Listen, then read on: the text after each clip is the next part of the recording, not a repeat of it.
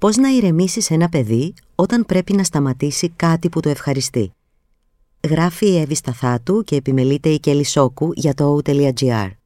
Διαβάζει η Ρούλη Καρασιλιώτη. Στην πραγματικότητα δεν πρέπει να το ηρεμήσεις, αλλά να το παρηγορήσεις.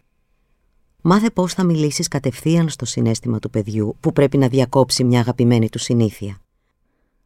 Νομίζω πως όλοι θα συμφωνήσουμε ότι τα μικρά παιδιά χρειάζονται ειδικούς χειρισμούς είναι προσωπικότητες που ακόμη δεν έχουν ολοκληρωθεί, δεν μπορούν να αυτορυθμιστούν συναισθηματικά, παρασύρονται δηλαδή από τα συναισθήματά τους εύκολα και η διανοητική τους ανάπτυξη κάποιες φορές δεν τους επιτρέπει να κατανοήσουν αυτά που τους λέμε.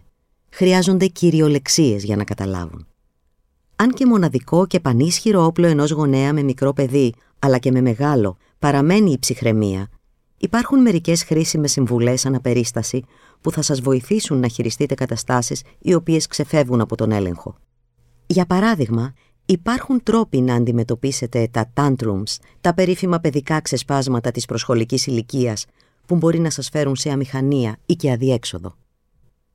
Πώς αντιδρά ένα παιδί όταν πρέπει να διακόψει κάτι που το ευχαριστεί; Αυτή τη φορά εστιάζουμε στο πόσο δύσκολα μπορεί να σταματήσει ένα μικρό παιδί αυτό που κάνει και το ευχαριστεί, προκειμένου να κάνει αυτό που πρέπει.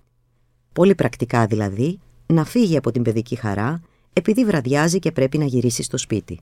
Ή να σταματήσει να βλέπει τηλεόραση για να πάει να κοιμηθεί. Ή να το πάρουμε από την πισίνα όπου πλατσουρίζει για να το κάνουμε μπάνιο. Αυτές οι ασήμαντες αφορμές μπορεί να πυροδοτήσουν έντονα ξεσπάσματα από την πλευρά του παιδιού που εύλογα θα εκνευρίσουν και εμάς τους γονείς καθώς είμαστε υπεύθυνοι για όσα πρέπει να γίνουν. Συνήθως λοιπόν αντιδρούμε και εμείς με φωνές και απειλές επιδεινώνοντας την κατάσταση. Για να φτάσουμε πιο κοντά σε μια αποτελεσματική αντιμετώπιση της κατάστασης, πρέπει να ξέρουμε τι την προκαλεί.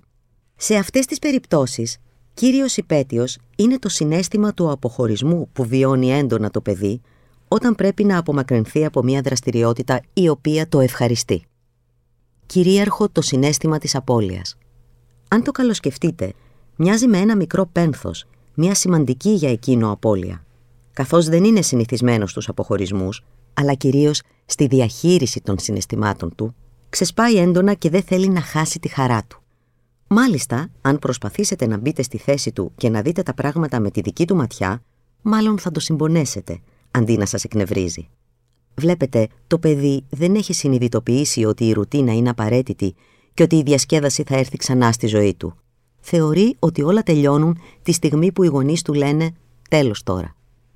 Πώς να ηρεμήσεις ένα μικρό παιδί; Γι' αυτό, το μυστικό για να περάσετε όλοι ομαλότερα από τη φάση της διασκέδασης στη φάση των «πρέπει» είναι να παραμείνετε σταθεροί στην απόφασή σας, χαμογελαστοί και κυρίως να του δώσετε ελπίδα.